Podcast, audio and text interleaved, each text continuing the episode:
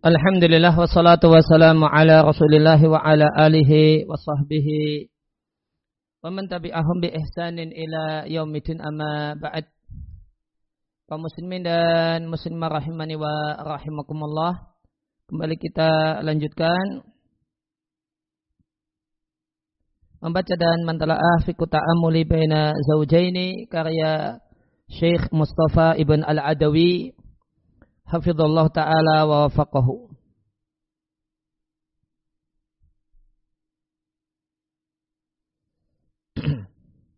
Di halaman 16 setelah membawakan sejumlah dalil penulis uh, hafizallah taala menyampaikan fahada kulluhu maka ini semua adalah sebagian kecil dalil yang menunjukkan lemahnya ya, akal wanita dan kurang akalnya dan kekurangan akalnya. Dan akal di sini sebagaimana telah disampaikan bukanlah kecerdasan. Namun akal di sini artinya adalah eh, kecermatan, tidak ketenangan dalam berpikir, dalam bersikap, berpikir jauh berpikir jauh ke depan, tidak mengedepankan perasaan dan semacam itu. Dan ini adalah al-hukmu al-jinsi adalah penilaian untuk uh, keseluruhan, bukan uh, setiap wanita demikian. Namun secara global demikian sebagaimana penjelasan ya, Sa'id Ibn Bazin rahimallahu taala yang dalam fatwanya yang kemarin ya, dibacakan. Faidakan al-amr kadalik, maka jika realitanya adalah demikian dan laki-laki mengetahui seorang suami menyadari bahwasanya inilah kondisi istrinya, inilah kondisi wanita. Yaitu min nuqsanil akli ketidaksempurnaan akal maka menjadi sebuah keniscayaan bagi seorang laki-laki untuk berinteraksi dengan istrinya berdasarkan ya, kualitas akal istrinya. Faminal maklumi karena satu hal yang sudah dimaklum diketahui bahasanya lelaki yang sejati itu akan bersikap kepada orang lain sesuai dengan kadar akalnya.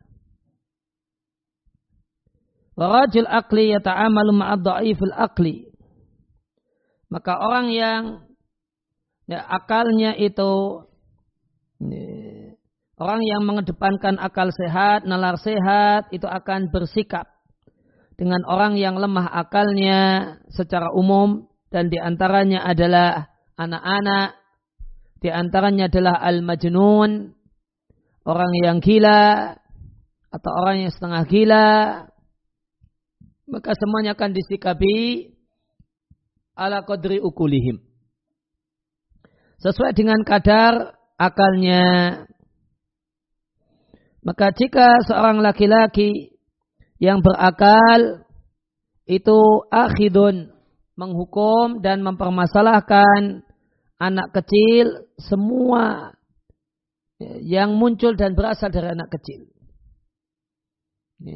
Maka apa yang terjadi? Hakaman nasu ala rajul biqillatil akli. Maka masyarakat akan menilai orang ini laki-laki dewasa namun kurang akalnya. Wakala kailuhum maka nanti akan ada orang yang komentar, ungdur ilaha dar rajuli. Lihatlah orang ini yanzilu bi aklihi ila ukulil atfali. Ya, dia turunkan akalnya sehingga sebagaimana akal anak-anak. Kenapa? Karena ribut sama anak-anak. Sebabnya apa? Karena semua ucapan anak-anak ditanggapi serius. Semua tindakan anak-anak dianggap uh, disikapi dengan sangat serius. Mainnya anak-anak itu dianggap tidak menghormati, kemudian menghina, ya, kurang ajar dan seterusnya. Padahal sikap yang benar seharusnya adalah sebagaimana Ya, firman Allah Azza wa Jalla yang bercerita tentang sifat orang yang beriman. Wa idza maru bil larwi maru kirama. Dan jika mereka melewati hal yang main-main, hal yang sia-sia, dan di antara hal yang sia-sia, hal yang tidak bermanfaat, ya, menanggapi semua sikap dan tindakan anak kecil. Maru kirama, maka mereka lewat, mereka lewat saja sebagaimana lewatnya orang yang mulia. Demikian terhadap anak-anak. ya, maka ketika kita menyikapi anak-anak, baik itu anak sendiri, anak tetangga, anak kerabat, ya, ya, maka semestinya kita berpikir uh, sebagaimana cara mereka berpikir, ya, sehingga kita memakluminya. Dan tidak semuanya dipermasalahkan. Yang dipermasalahkan adalah hal yang memang sangat-sangat bermasalah. Sebagaimana kalimat atau paragraf selanjutnya. Fakadalika faliyakun. Maka hendaklah seperti itu. Dengan model seperti itu. Interaksi seorang suami ma'al mar'ati dengan istrinya. Perhatikan kaidah. Perhatikan kaidah. Wahai para suami. Catat baik-baik hal ini. La yu'akhiduha bikulli khata'in yasduru minha. Suami yang bijak, suami yang dewasa, Suami yang berakal akan mengamalkan hal ini. Tidak akan mempermasalahkan, tidak akan menghukum, dan mempermasalahkan semua kesalahan yang muncul dari istri. Kemudian diberi gambaran. Misalnya, istri melakukan kesalahan atau hal yang tidak tepat, sepuluh kesalahan misalnya. Maka dari hal tersebut pilih yang keterlaluan. Pilihlah yang kebangetan kata orang Jawa. pilih yang tidak bisa ditolerir. maka permasalahkan tiga poin, empat poin, atau lima poin. Dan itu yang sangat keterlaluan. Yang kemudian dinilai sebagai pelanggaran berat. Kemudian tidak menghukum dengan yang lainnya. Seakan-akan tidak tahu yang lainnya. Ada sepuluh kesalahan, ya. Gambarannya ya, ada ke sepuluh kesalahan. Ya, ambil yang paling kebangetan, yang keterlaluan paling satu atau dua. Yang lainnya dianggap tidak tahu.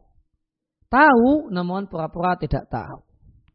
Nah ini, ini namanya satu, uh, ini disebut dengan sebuah sifat mulia yang disebut dengan taghaful atau tajahul. Ya, pura-pura tidak tahu atau pura-pura lalai. Sengaja lalai, sebenarnya padahal tahu.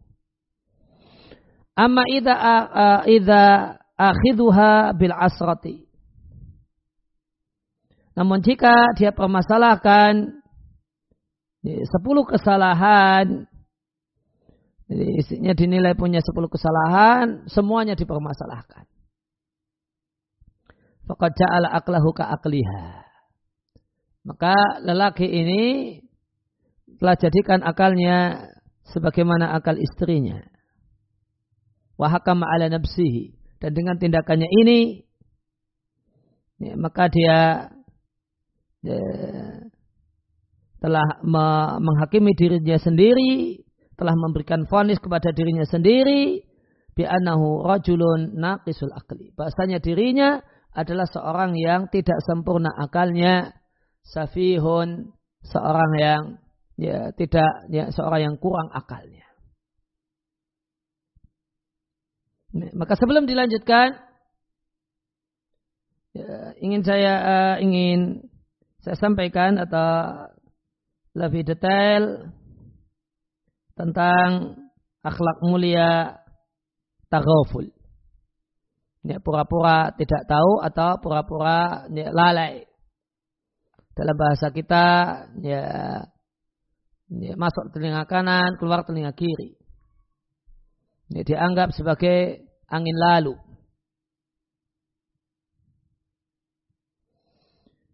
Ya kita akan bicarakan satu adab yang agung, adab mulia yang disebut dengan sebutan khulukul kiram. Akhlaknya ya, orang-orang besar. Akhlaknya orang-orang hebat. Dan siapa yang diberi akhlak ini, maka dia diberi jiwa yang tenang. Dia akan diberi dada yang bersih dari ganjalan dengan banyak orang. Dan dia akan hidup sebagai orang yang dicintai oleh lingkungannya. Itulah satu adab atau akhlak yang disebut dengan taghaful. Pura-pura tidak tahu. Padahal sebenarnya tahu. Bersengaja tidak tahu. Sebagaimana perkataan Sufyan Ats-Tsauri rahimallahu taala beliau mengatakan wa ma zalat taghafulu min fi'lil kirami. Pura-pura tidak tahu, pura-pura lalai itu senantiasa dari zaman ke zaman, dari generasi ke generasi adalah perbuatan dan sikap orang-orang yang mulia. Takaful artinya Orang itu sengaja lalai, padahal sebenarnya dia tahu dan faham hal yang dia sikapi dengan pura-pura. Pura-pura lalai. Kenapa ini dilakukan? Karena dia tinggikan dirinya, dia tidak merendahkan dirinya dengan melakukan hal-hal yang rendah. Maka orang yang memiliki sifat taghaful adalah orang yang sengaja lalai dari kesalahan dan kekurangan orang-orang di sekelilingnya. Padahal dia ngerti, padahal dia tahu. Namun seakan-akan dia, uh, namun dia bersikap seakan-akan dia tidak tahu. Dan hal ini dilakukan li karami khuluqihi. Karena mulianya akhlak dia, dia miliki. Sebagaimana perkataan indah Al Hasan Al Basri rahimallahu taala, mastaqsa kari, karimun kot. Manusia yang mulia tidaklah menuntut kesempurnaan. Sempurna hak saya diberikan 100%. Kurang dari 100%, ada kurang 1%, 2% dituntut habis-habisan. Nah, tidak demikian. Sifat karimun, manusia mulia. Manusia yang mulia itu banyak toleransinya. Besar toleransinya. Kemudian at-taghafulu sikap pura-pura tidak tahu adalah tanda kuat akhlak mulia seseorang. Sebagaimana kata Imam Ahmad rahimallahu taala. Tis'atu a'syari husnul khuluqi fit. Sembilan per sepuluh akhlak mulia itu terletak di at-taghaful. Pura-pura tidak tahu. Dan satu hal yang patut disadari. Bahasanya pura-pura tidak tahu. Pura-pura tidak dengar padahal dengar. Dari kesalahan orang dan sikap tidak nyaman orang lain. Itu tidaklah menjadi bukti ya, kepolosannya bukan pula jadi bukti kedunguannya. Namun sikap pura-pura tidak tahu ini adalah derivat dari al-akal. Derivat dari dan bukti seorang itu mengedepankan akalnya daripada perasaannya. Wal hikmah. Taghaful itu hanya dimiliki oleh orang-orang yang bijak. Sebagaimana perkataan Muawiyah ibn Abi Sufyan radhiyallahu taala anhu. Al-aqlu mikyalun. Ya. Akal itu bisa ditakar pakai literan atau sejenis itu. Sulusuhu al-fitnah. Sepertiga akal itu pada kecermatan. Teliti, cermat. Menimbang banyak hal. Melihat banyak sisi itu cuma sepertiga akal itu letaknya di situ. Lantas wasulusahu ataghafulu. Dua pertiganya itu ada pada sifat mulia, pura-pura tidak tahu, pura-pura tidak dengar, pura-pura tidak lihat. Padahal dengar, padahal lihat, padahal tahu. Dan orang yang punya taghaful ini, inilah orang yang kayis, orang yang cerdas. Sebagaimana perkataan Imamuna al-Imam Syafi'i rahimallahu ta'ala. Al-kayisul aqilu huwal fatinul mutaghafil orang yang berakal, orang yang mengedepankan akal sehat, suami yang berakal, yang mengedepankan akal sehat, al-kayyis yang cerdas adalah al-fatinu. Yang pertama cermat, namun di sisi yang lain, untuk sebagian perkara dia cermat. Untuk satu hal yang nilainya maksiat, dia teliti. Namun untuk hal-hal yang bersifat mubah, maka dia al-mutaghafil pura-pura tidak tahu. Kalau berkenaan dengan hak Allah dan Rasulnya, ya, dia ya, teliti sekali. Kalau itu berkenaan dengan hak dirinya, ya, ya, dia banyak bersikap ya, ya, memaklumi, memahami, seakan-akan tidak ngerti, seakan-akan uh, tidak lihat, seakan-akan tidak dengar. Maka ada dua hal yang patut dibedakan. Sengaja lalai, ah, ini terpuji, akhlak mulia, akhlaknya manusia-manusia istimewa. Kemudian yang kedua adalah roba, dungu. Nah ini tercela.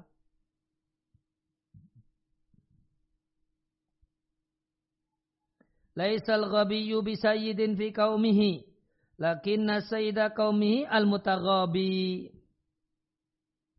Seorang penyair Arab mengatakan orang dungu tidak akan menjadi tokoh di tengah-tengah kaumnya. Akan tetapi orang yang jadi tokoh di tengah-tengah masyarakatnya, di tengah-tengah komunitasnya adalah orang yang pura-pura dungu padahal tidak. Dan siapa yang menelusuri sejarah orang-orang besar, maka dia akan maka akan dijumpai bahasanya di antara sifat penting manusia-manusia besar adalah at-taghafulu. Sebagaimana penuturan Ibnu Athir ketika membahas tentang sifat Salahuddin Al-Ayubi. Beliau katakan, wa kana saburan ala maikrahu. Dia adalah orang yang sangat sabar menghadapi hal-hal yang tidak disukai. Kathirat taghafuli an dunubi ashabihi. Dan dia ya, sering pura-pura tidak tahu dengan kesalahan bawahannya. Yasma'u min ahadihim ma yakrahu. Sebenarnya dia dengar suara komentar yang tidak dia sukai. Namun wala yu'limuhu bidalik. Dia tidak sampaikan bahasanya kalau dia itu dengar. Wala yataghayyaru alaihi luar biasanya dan sikapnya sama sekali tidak berubah dengan orang yang berbicara yang buruk tentang dirinya. Maka maka at-taghafulu itu adalah akhlakul udhama, akhlak mulia manusia-manusia besar, manusia-manusia hebat, di antaranya adalah suami yang hebat. Tidak semua cerewetnya istrinya itu di, ya, ditanggapi. Tidak semua chat istrinya yang bikin jengkel itu direspon. Di, di namun nggak dibalas. Ya anggap saja tidak tahu. Anggap aja jaklah nanti sampai rumah ya tetap. Ya, Assalamualaikum.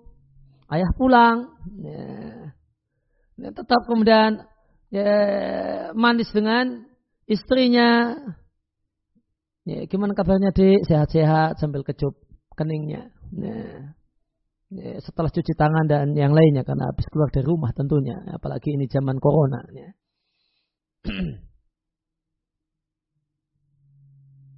ya maka meskipun tadi ya, sebelum pulang ya, istrinya bikin chat yang jengkel namun disikapi seakan-akan tidak ada apa-apa ini luar biasanya akhlak Salahuddin al-Ayubi dia dengar sesuatu yang komentar-komentar miring tentang dirinya Ya, namun dia tidak ngasih tahu. Saya tahu loh kamu membicarakan saya nggak ngomong demikian.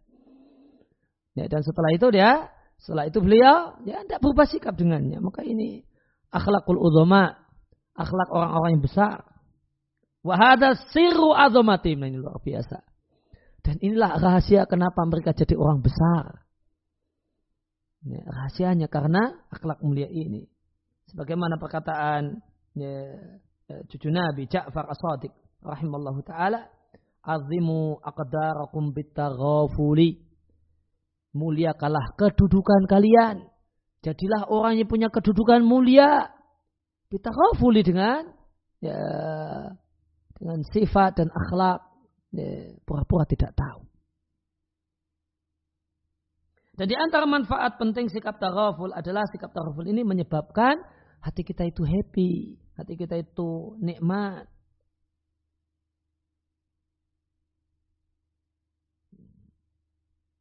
Ya, kita itu tidak kemudian uh, hatinya selalu uh, mudah untuk panas, mudah untuk sedih, mudah untuk jengkel, mudah untuk marah. Itu di antara manfaatnya. Lihat di antara sifat taraful ya, yang dicontohkan oleh Nabi dalam hadis yang diatkan oleh Bukhari dari Abu Hurairah radhiallahu anhu. Ya, orang-orang musyrik ya, mencaci maki Nabi Shallallahu Alaihi Wasallam ya, dengan, dengan mengubah nama Nabi Muhammad menjadi Muzammam.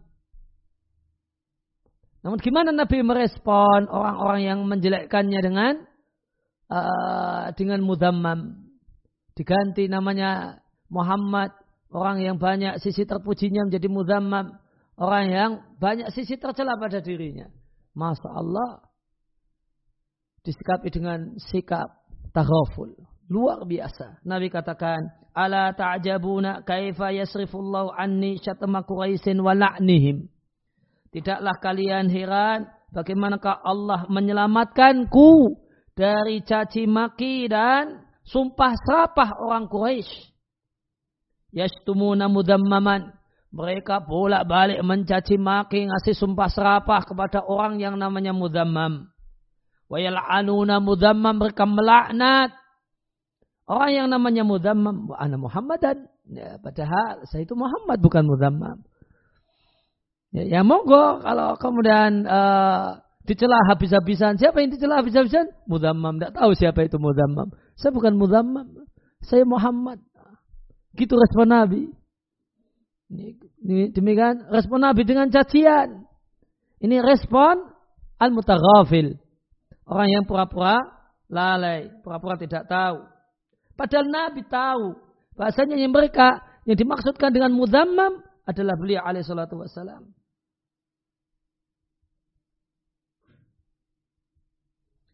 Sebagaimana ucapan seorang penyair, walaqad amuru ala safihi yasubbuni famadaitu summata kultu la ya'nini. Sungguh aku melewati ketemu dengan seorang yang bodoh. Dia mencaciku. Famadaitu aku tetap lanjut jalan. Summata di summata di sana. Sambil komentar la ya'nini yang dia maksudkan bukan aku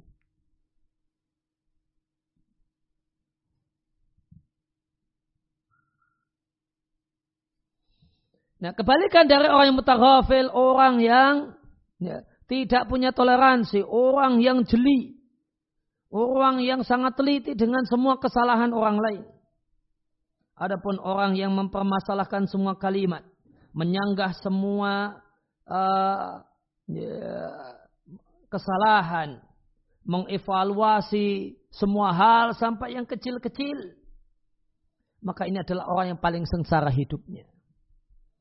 Ya, orang yang paling menderita hatinya. Sebagaimana kata Ali bin Abi Thalib radhiyallahu taala anhu, beliau sampaikan, "Malam yataghafal tanaghasat aisyatuhu." Siapa yang tidak memiliki akhlak mulia, pura-pura lalai, ya, maka tidak akan pernah nyaman hidupnya. Kenapa? Karena tidak akan pernah nyaman hatinya. Di mana-mana kita jumpai orang yang tidak suka, orang yang uh, mengucapkan kalimat uh, miring, kalimat-kalimat uh, yang ya, komentar negatif kepada kita, ada orang yang mengecewakan. Ya, kita itu interaksi dengan manusia dan semua manusia mengecewakan. Istri mengecewakan, suami mengecewakan, anak mengecewakan, tetangga mengecewakan. Ya, kita ya, maka di sekeliling kita yang kita jumpai adalah orang-orang yang bikin kecewa. Teman kerja mengecewakan, teman ini teman sekolah mengecewakan, teman kampus mengecewakan. Ya kerabat jauh mengecewakan semuanya. Mengecewakan. Nah kalau itu semua dimasukkan ke hati, gimana tidak pernah sedih? Gimana bisa bebas dari kesedihan? Oleh karena itu orang yang tidak punya taraful, hidupnya selalu dalam kesusahan. Sebagaimana kata Ali bin Abi Thalib. Betapa banyak problem di masyarakat. Sebabnya itu karena ya, membangun interaksi tidak dengan akhlak mulia taraful. Betapa banyak problem terjadi antara suami istri, antar kerabat, antar kawan, antar teman, ya, teman sekolah, teman kampus, teman kerja, teman main. Hal itu dikarenakan masing-masing menuntut hak sempurna dari hak sempurna dari kawannya. Masing-masing menuntut secara sikap, menuntut ideal dari dari temannya, dari kawannya. Ya, tidak ada, tidak ada toleransi, tidak ada uh, pemakluman, tidak ada kemudian dianggap uh, ditutupi, dianggap tidak ada, semuanya dianggap di, dinilai sebagai ada dan semuanya satu hal yang harus dipermasalahkan. Nah, seandainya ya kita ketika kita bangun interaksi itu dengan taraful ya, maka bisa banyak problem itu hilang. Banyak problem rumah tangga hilang. Banyak problem antara atasan dan bawahan di tempat kerja yang hilang. Banyak problem antara satu tetangga dan yang lainnya hilang. Banyak problem antara satu kerabat dengan yang lainnya hilang. Jika asas interaksi adalah at-taraful Sebagaimana kata Al-A'mash, at-taghafulu yutfi'u syarran kathira. Sikap taghaful itu memadamkan banyak kejelekan.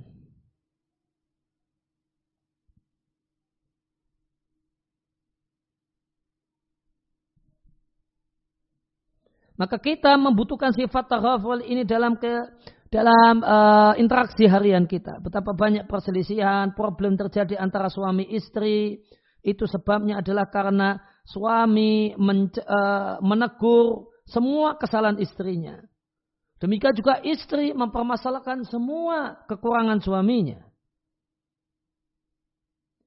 Dan dalam banyak keadaan perceraian itu terjadi karena tidak adanya taraful dalam rumah tangga ini. Seandainya masing-masing suami istri Ya, itu tutup mata dengan kesalahan uh, kesalahan pasangannya. Selama itu bukan satu hal yang berbahaya dan selama itu bukan maksiat kepada Allah Subhanahu wa taala niscaya langgenglah kehidupan mereka. Niscaya rumah itu akan penuh dengan cinta. Akan tetapi dikarenakan tidak ada taghaful dalam rumah tangga terjadilah apa yang terjadi. Terjadilah perceraian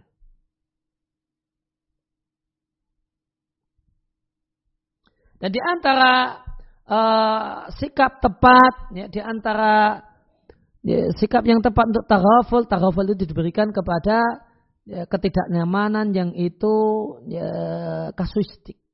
Tidak disengaja dalam bahasa kita khilaf. Bukan uh, kesalahan dan kejelekan yang terus menerus dilakukan.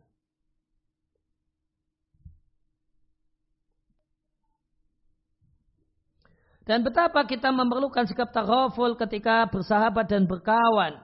Kita tidak mempermasalahkan semua kata, semua kata-kata yang keluar dari mereka, semua guyonan yang berasal dari mereka, tidak mempermasalahkan semua tindak tanduk dan sikap yang tidak nyaman dari mereka. Karena jika demikian cara interaksi, Ya, menuntut kawannya itu sempurna, tidak pernah punya kata-kata yang menyakitkan, tidak punya pernah sikap yang uh, bikin tidak nyaman. Niscaya kita akan kehilangan rasa cinta mereka. Dan kita hilang rasa kehilangan rasa cinta kepada mereka. Dan akan hilanglah persaudaraan. Sebagaimana ungkapan Arab mengatakan, tanasa masawi al ikhwan tastadim wudduhum. Ya, lupakanlah kesalahan kawan, akan langgenglah persahabatan di antara kalian berdua.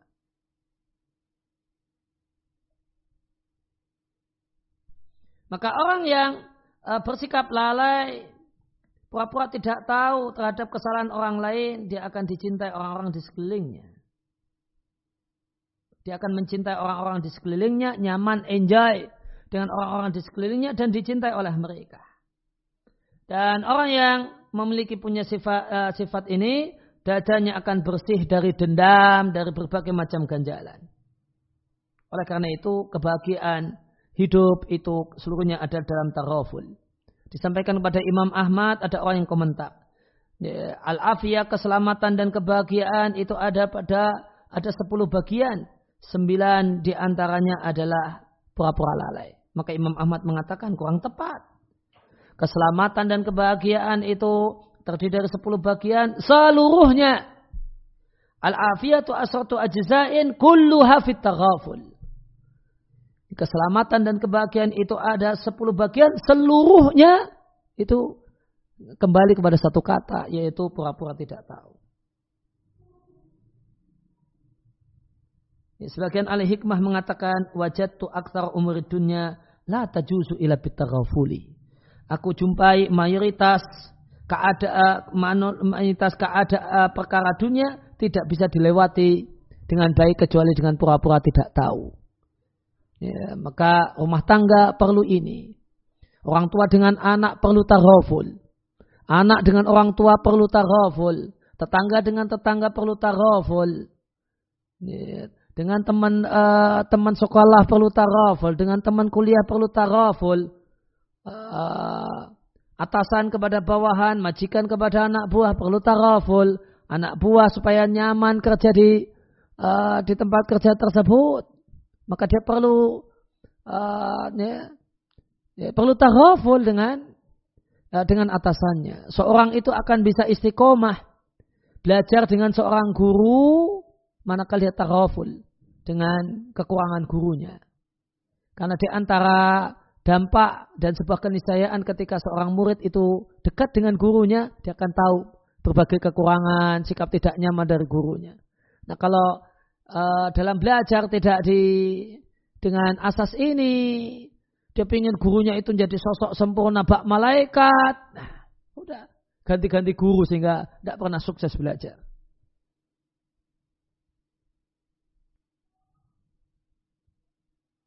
Nah, kemudian nama catatan penting berkenaan dengan taraful.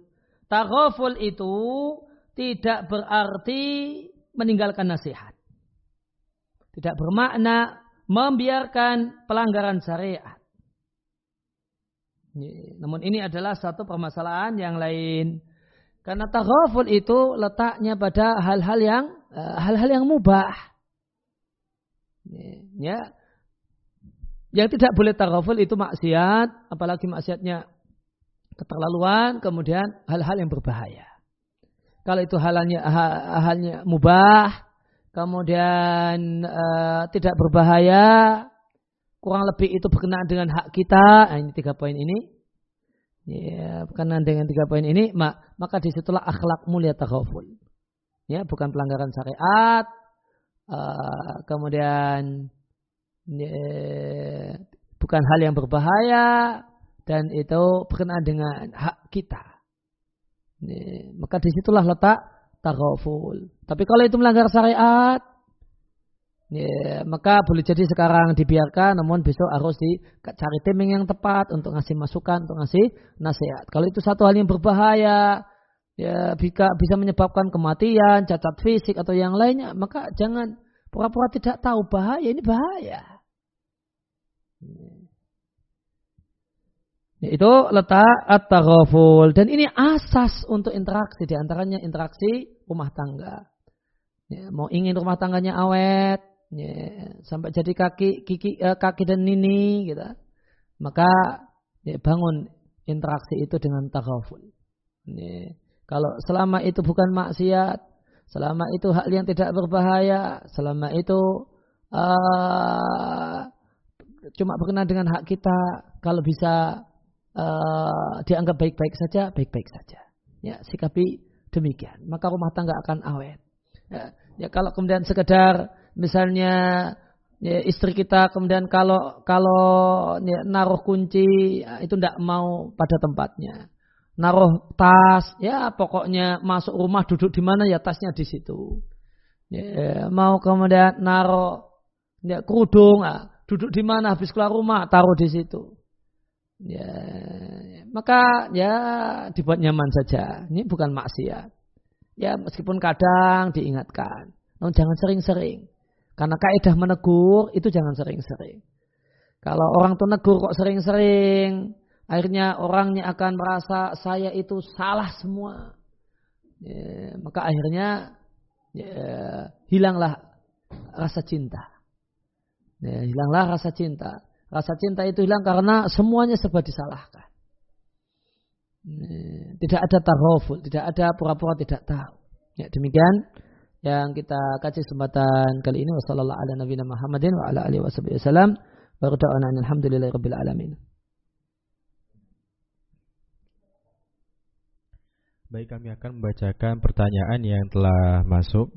Yang pertama, Assalamualaikum Ustaz. Waalaikumsalam warahmatullahi Afwan izin bertanya Ustadz, bagaimana menyikapi istri yang subhanallah keras kepala, dikoreksi malah ngambek dan seakan-akan ia menjadi pemimpin di rumah tangga. Gampang sekali untuk memarahi suaminya. Jika nggak sesuai, tidak sesuai aturan e, istri, suaminya dimarahin. Bagaimana ya Ustaz menyikapi hal seperti ini? Jazakallahu khairan. Ya inilah uh, hal uh, yang membuktikan bahasanya ketika telah berjalan rumah tangga uh, ternyata uh, cantik itu bukanlah segalanya ada yang lebih ya, yang lebih penting yaitu adab dan akhlak ya, ya, dan sadar diri bisa menempatkan diri dengan tepat maksudnya dia adalah istri dia adalah ya, makmum punya imam ya maka ya, tentu ya, kadang imam itu salah nah itu ditegur namun bukan berarti kemudian malah uh, kemudian imamnya jadi makmum, kemudian ikuti semua permintaan makmumnya. Maka perlu didudukkan, perlu dikomunikasikan. E, itu kata pentingnya. Ini yang jadi pola rumah tangga kita itu apa kemudian? Istri jadi pemimpin yang atur atau saya yang atur? E, dibuat dulu deal-deal kesepakatan, ulangi dari nol gitu ya. Ya, ulang dari nol. Setelah itu buat kemudian kesepakatan dan suamilah yang jadi penentu. Ketika suami nggak melanggar kesep, uh, uh, pak role yang telah ada, role yang telah dibuat, ya, saya nggak melanggar. Ya, kemudian istri melanggar, tegurlah baik-baik. Ya, ada satu waktu di mana suami itu ya, ngalah, cerewetnya istri didengarkan, namun ada ya, waktu yang lain untuk gigi. Saya ini suami. Saya ini suamimu. Ini kemudian katakan ini yang jadi kepala rumah tangga ini yang kepala rumah tangga yang punya hak ke, punya memutuskan masalah semacam ini suami ataukah istri? Ya, itu eh, itu di waktu-waktu tertentu. Namun di uh, di waktu-waktu yang memang krusial, gitu, halnya berkenaan dengan maksiat atau berbahaya hak Allah dan Rasulnya gitu. Ya, kalau enggak ya, ya kalau hal-hal yang lainnya ya sikapi dengan longgar, hati yang lapang. Nah. Baik Ustadz, berikutnya Ahsanallahu ilaikum ya Ustadz. Waalaikum. Eh, Afwan izin bertanya Ustadz, jika istri sedang menginap di luar misal di rumah orang tuanya, apakah istri tetap wajib izin eh, kepada suami jika ingin keluar rumah karena ada keperluan? Ya, eh, semestinya demikian. Ya, minimal di awal nanti kalau ada perlu-perlu pas di mertua saya minta izin untuk keluar. Gitu. Nah. Baik Ustaz, pertanyaan yang terakhir. Assalamualaikum Ustaz. Waalaikumsalam warahmatullahi. Izin bertanya Ustaz, bagaimana seorang istri menyikapi rasa cemburunya terhadap suaminya yang bekerja masih bercampur baur dengan perempuan ya Ustaz? Eh, mohon sarannya Ustaz. Nah inilah uh, risiko kalau me, istri sudah kemudian kencang dalam masalah ini, kemudian menerima lamaran eh, laki-laki yang kondisi kerjanya demikian. Ya, maka itu tentu kan sudah diketahui sejak awal. Kalau beliau ya, kerjanya kondisinya demikian. Maka perlu ada toleransi dalam hal ini di hal-hal yang tidak bisa dihindari. Ajukan ya, kesepakatan uh, tolong kemudian ya karena mas tempat kerjanya seperti itu dan saya sebagai seorang istri ya, punya cemburu tolong jangan kemudian bikin hal yang bikin saya sangat cemburu. Ya yaitu gini gini gini gini. Ya, minta itu usulkan sepakat nggak seperti itu? Nah maka ini uh, ya, karena ya, telah diterima lelaki dengan kondisi kerja seperti itu. Maka solusinya adalah ya mengurangi kecemburuan dan membatasi tidak over dengan uh, mengajukan uh, kemudian membuat uh, membangun komunikasi dan membuat titik-titik kesepakatan. Nah, demikian subhanakallah wa bihamdika asyhadu an la ilaha illa anta astaghfiruka wa atubu ilaik.